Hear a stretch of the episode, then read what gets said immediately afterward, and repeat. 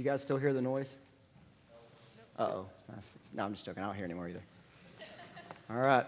Well, let me uh, say a quick word of prayer for us so the, uh, we keep the squeaky noises at bay and we all stay focused. So let's, let's pray here just for a moment. Father in heaven, uh, you are good and amazing. You are a king, and uh, you have looked on this day with anticipation. I, I believe, Father, that you have been preparing the hearts of everybody in the room, and you've just been waiting, saying, Oh, uh, if you can just make it to Sunday, I have something I want to say to you. I have something I want to challenge in you. I have something I want to heal in you. If you can just make it to Sunday. And so I'm so thankful, Father, for those who are here today. And I just pray for all of us that your peace would fall on us so that we can uh, hear from you. I pray that for myself as well, Father. I, I, I want to uh, be calm in my spirit so that I can hear your words and I can say what, what you once said uh, so that your plans and purposes are accomplished. Uh, we love you, Jesus, and uh, it's in your name we pray. Amen. Well, I'm going to change things up a little bit. Um, we're going to talk about Matthew first. So I think Matthew sets the stage for everything else that we're going to talk about today. So if you're uh, reading in, along in your Bible, we're going to start in Matthew 8, uh, verses 18 through 22. And what I want to do first, I want to kind of set the scenario, because I think the scenario is really important for our conversation today about next steps. Because if you remember uh, when, when Rick read Matthew 8, 18 through 22, uh, Jesus looked at the crowd and he said, Let's go to the other side. And then right after that, it says a scribe came up to him and started talking to him. Okay? And when I first read that, I was first studying this, I thought that that conversation happened on the other side of the lake. That Jesus said, Hey guys, let's go. And they went to the other side, and then this random scribe showed up and started talking to them. And that is not the case. And that's an important point. And, and I want to point that out. If you look at verse 23, if you're following along of Matthew 8, this is the, why it's important when you're reading and studying to always read a few verses before and a few verses afterwards. Because in verse 23, after all the conversation that we're going to talk about today, it says, And when he got in the boat. So the conversation with the scribe and the conversation with the disciple happened before he got in the boat and went to the other side of the lake. That's important. Okay, that, that, that's very important. And this is why. This is how I see this scenario playing out. Jesus hanging out with his bros, they're hanging out and talking, and he looks around the crowd and he says to everybody, says to his disciples, Hey, let's get out of here. And the scribe and the disciple said, Did Jesus say he's leaving? I gotta go talk to him about something real quick before he leaves. Okay? And that's significant because Jesus was about to take a next step. He was about to move in another direction. And the disciples that were going to continue to follow Jesus and be under his leadership were going to have to take a next step as well. And right before he takes that next step, he has a conversation with the scribe and with the disciple. And in my opinion, he just starts slaying excuses. And his sole focus in his conversation, Matthew 8, 18 through 22, is addressing excuses tied to taking a next step and following Jesus. So let's look at that and we'll talk about it just for a little bit. Verse 18, Jesus talks about, let's go to the other side. And then a scribe came up to him and said, Teacher, I will follow you wherever you go. And Jesus said to him, Foxes have holes and birds of the air have nests, but the Son of Man has nowhere to lay his head. I think in this conversation, on the surface, it looks really pretty impressive. The scribe says, Jesus, I'll follow you wherever you go. But I think Jesus understood that maybe the scribe didn't fully acknowledge or wasn't fully aware of what he was making a commitment to. He essentially was making a blind commitment. He was saying, I'll follow you wherever you go. And Jesus says, Whoa, that's awesome. I'm, I'm, I'm glad you're ready to commit, but I want you to understand the road I walk is not comfortable. I don't have a place to lay my head. People, a lot of times, don't like me. I'm not very popular after I leave a certain city. I just want you to know that, that that's where I'm going and that's what I'm experiencing. So if you want to commit to that, let's go. But I want you to know in advance what you're committing to so that way you don't get halfway down the road, halfway through the process of discipleship, and then throw your hands up and say, I didn't know it was going to be this hard. I didn't know it was going to be like this, Jesus, so I'm going to go ahead and bow out and go home. I'm going to go ahead and stop here because it's more difficult than what I realized. Jesus wanted to address that blind commitment and say, if you're going to make a commitment, I want you to count the cost in advance and be fully aware of what you're committing to. And if that's what you want to commit to, then that's great. Let's go. But know in advance what your commitment is. Jesus is not interested in just blind commitments to follow him. Now let's look at the other verse. Uh, this one uh, was a little bit more challenging for me because it comes across really harsh. And Jesus is harsh sometimes. But This comes across as like extra harsh. And so uh, I think it's important that we talk about it. Verse 21, it says, And another disciple said to him, Lord, let me first go bury my father. And Jesus said to him, Follow me and leave the dead to bury their own dead. Pretty harsh. Now, in the commentaries that I read and the study that I did, there was two scenarios. Was the disciple's father already dead, or was he alive but was old and was going to die at some point. There are two, two thoughts on that. And I tend to lean more towards the fact that the disciples' father had not yet passed away. And I think that because in the Jewish culture, the responsibility of a son to bury his father was placed very high. It's a very high duty in the Jewish culture. And so, in my mind, if this disciple's father had already passed away, he would already be involved in the planning and the preparation to bury his father. He wouldn't be hanging out with Jesus and uh, you know, having a conversation. He would be neck deep in the plans and preparations for his father's funeral. So, in my mind, what's going on is this disciple is offering an excuse of delayed obedience. This is how I see it playing out. He's walking up to Jesus and saying, Hey, Jesus, man, you're awesome. Love to follow you. You're a great guy. I like all the miracles you do. But, you know, my dad's getting older. And so let's do this. Let me stay here. I want to follow you, but let me stay here right now. And when my father dies and I bury him, after all that, then I'll come follow you. See, he's wanting to offer delayed obedience. He wants to be obedient, but not quite right now. Let me give you a modern translation. I'll get back in church when the pastor preaches better, not our pastor. I'll get back in church when they sing the hymns I like. I'll get back in church when they stop letting the youth pastor preach, right? I didn't get any amens in the first service. I'm glad I didn't get any amens in this service either. Or let me give you another scenario. I'll start reading my Bible when the kids get older.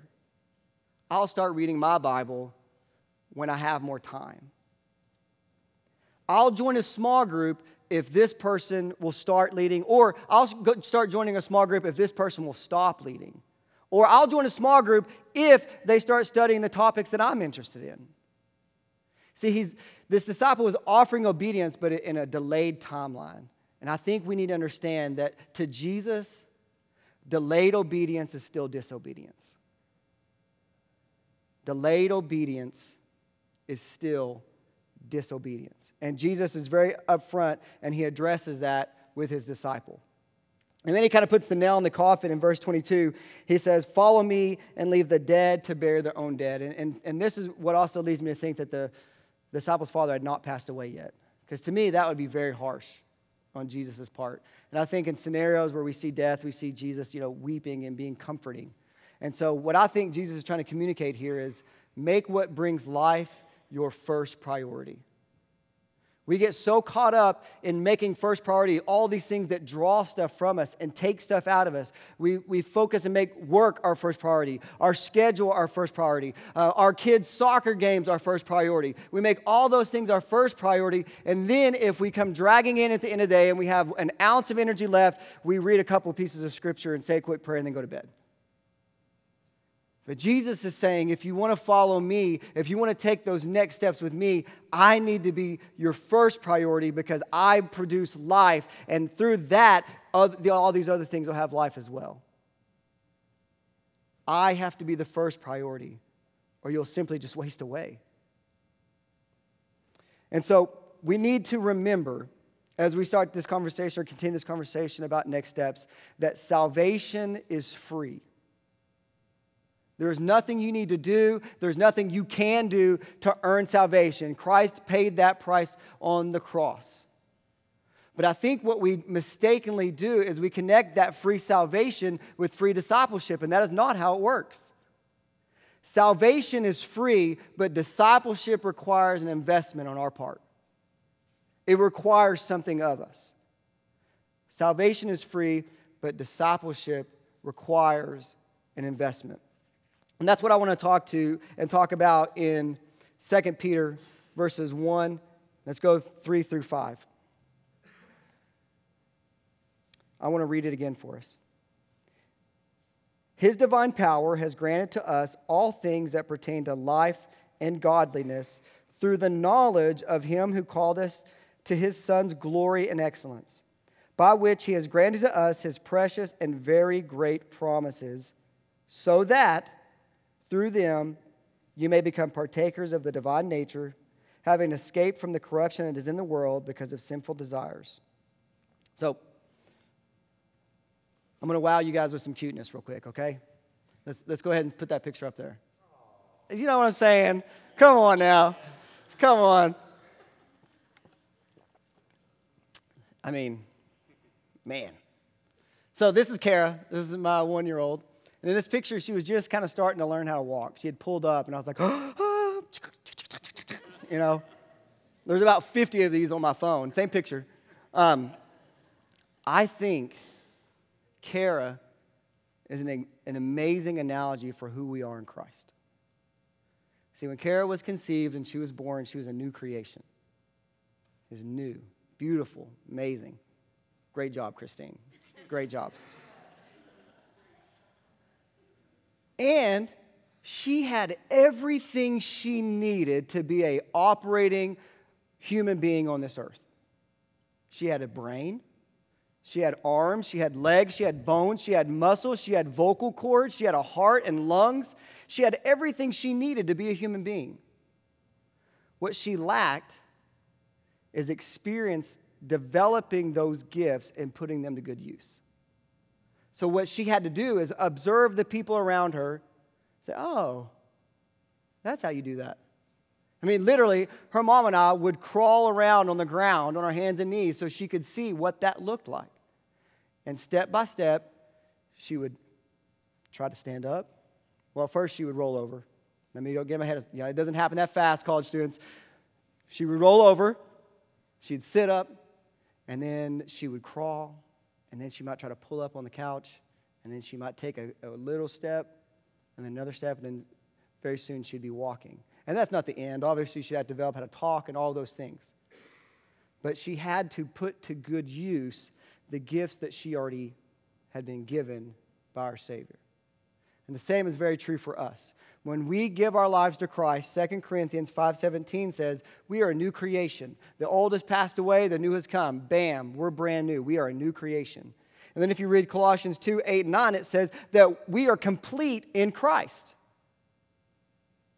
So, how can we be complete in Christ, but we got all this stuff that we have to do? Well, it's the same scenario. We're complete in the sense that we have everything we need to be a living, breathing, successful, growing disciple of Christ. We have everything we need access to to grow in godliness. What we lack is taking those gifts and developing them and putting them to good use. You see, discipleship requires an investment. And if we look at verse 5, Let's look at that together. We get a very clear understanding of what Peter means when he talks about an investment into discipleship. Verse 5 For this very reason, make every effort to supplement your faith. And he goes on from there uh, your faith uh, by adding virtue, or virtue, knowledge, knowledge, self control, steadfastness, godliness, brotherly love, love, etc., etc., etc. Put forth effort in developing these gifts that you've been given by your Savior so that they grow and so that you develop. Just like Kara developed into a more operating human being, Peter is looking at us and saying, we have to do the same thing. See, we have to realize that there is no such thing as discipleship by osmosis. You can't just sit around a bunch of disciples and be like, oh, I'm just absorbing all this, I'm just taking it in. That might be a small part, but there is some effort that the Savior expects for you to put in. There's some next steps that He desires for you to take so that you develop and that you grow. And why? Why?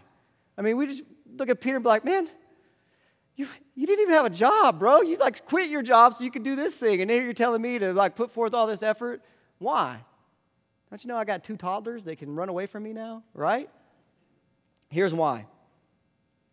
I want to give you, I want to give you three reasons that Peter answers that question. Why we should put forth the effort, why we should make the investment of discipleship. And I'm going to jump around a little bit if you're reading along with me. Let's go to verse 4. By which he granted to us his precious and very great promise, and I put a box around so that through them you may become partakers of the divine nature having escaped from the corruption that is in this world because of sinful desire. So, this effort that we put forth in developing and growing, this effort is allowing us and empowering us to take hold of the divine nature. In other words, it's empowering us to grow in godliness to better reflect the image of our Father. Just like Kara, as she develops, she'll look more and more like a normal human being. She'll look more and more like Christine and I. She'll walk and talk and eat and do all the normal things that a human does because she put forth effort.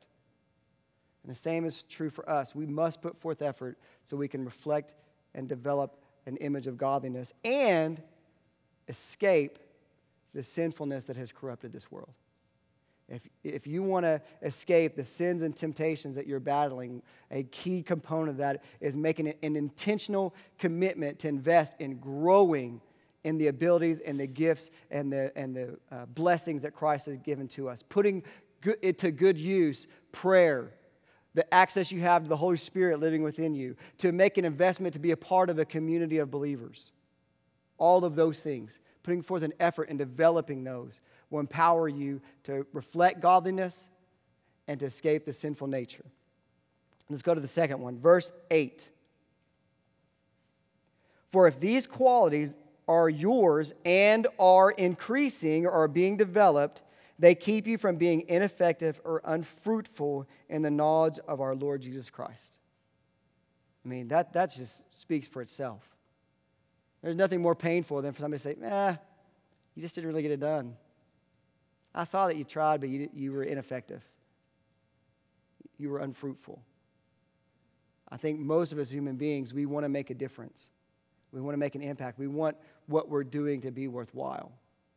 And Peter's saying that putting forth that effort will ensure that we are fruitful and that we do take, make full use of what Christ has given to us.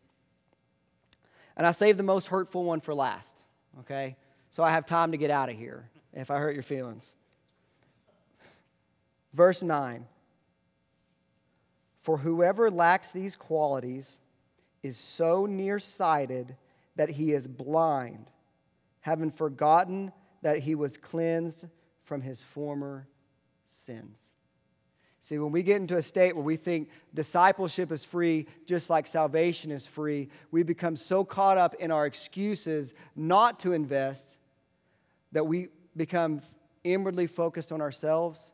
And if that goes on long enough, we'll get to the point to where we forget that there are other people around us, other people in our neighborhoods, in our homes, in our churches, in our families that are desperately in need of the forgiveness and grace that we ourselves enjoy. We'll become blind, so nearsighted, so inwardly focused that we'll think, I got it, and that's good enough. That, that's a very ugly thing. We must continue to invest and develop so that we're always looking outward and we're always looking to the horizon. Who can receive this great gift that I have? Who can benefit from what I've already developed? Who can I share what I've been given? We have to remember that salvation is free. That's important. Salvation is absolutely free. But we can never forget the discipleship requires an investment, it requires something of you. And that's what I want to talk about next. If you have this connection card, if you'll pull, pull that back out, I'll give you a second. I want to talk to you about some next steps, some small investments that you might be able to make. Car's in the back. If you didn't get one, he'll, he'll hook you up. I think that's what he was doing. Cool. I want you to look at this. And if you flip it over to the back, uh, there's some lines and blank space that say, uh, My next step today is.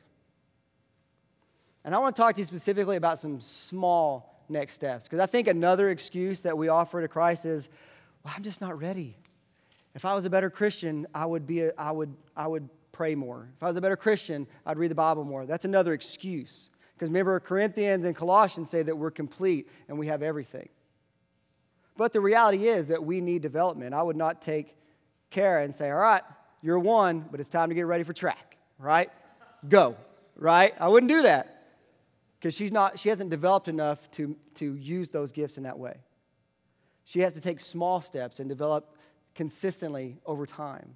And that's what we need to do too. We need to make commitment to small steps. These small steps over time add up to consistent development. It's small steps over time. So I have some small steps I want you to consider. Will your next step be for, for this week, between now and next Sunday, to read your Bible three times, at least? And you can read as much or as little as you want.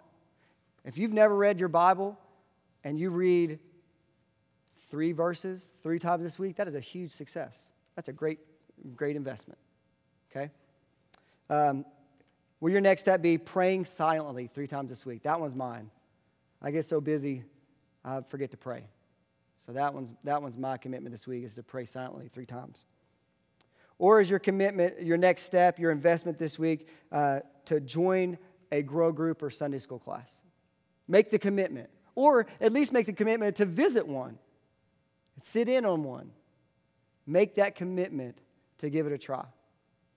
And so I'm going to invite Rick back up uh, for, this, for the next part of the service. We're going to give you a chance to respond and, and have prayer.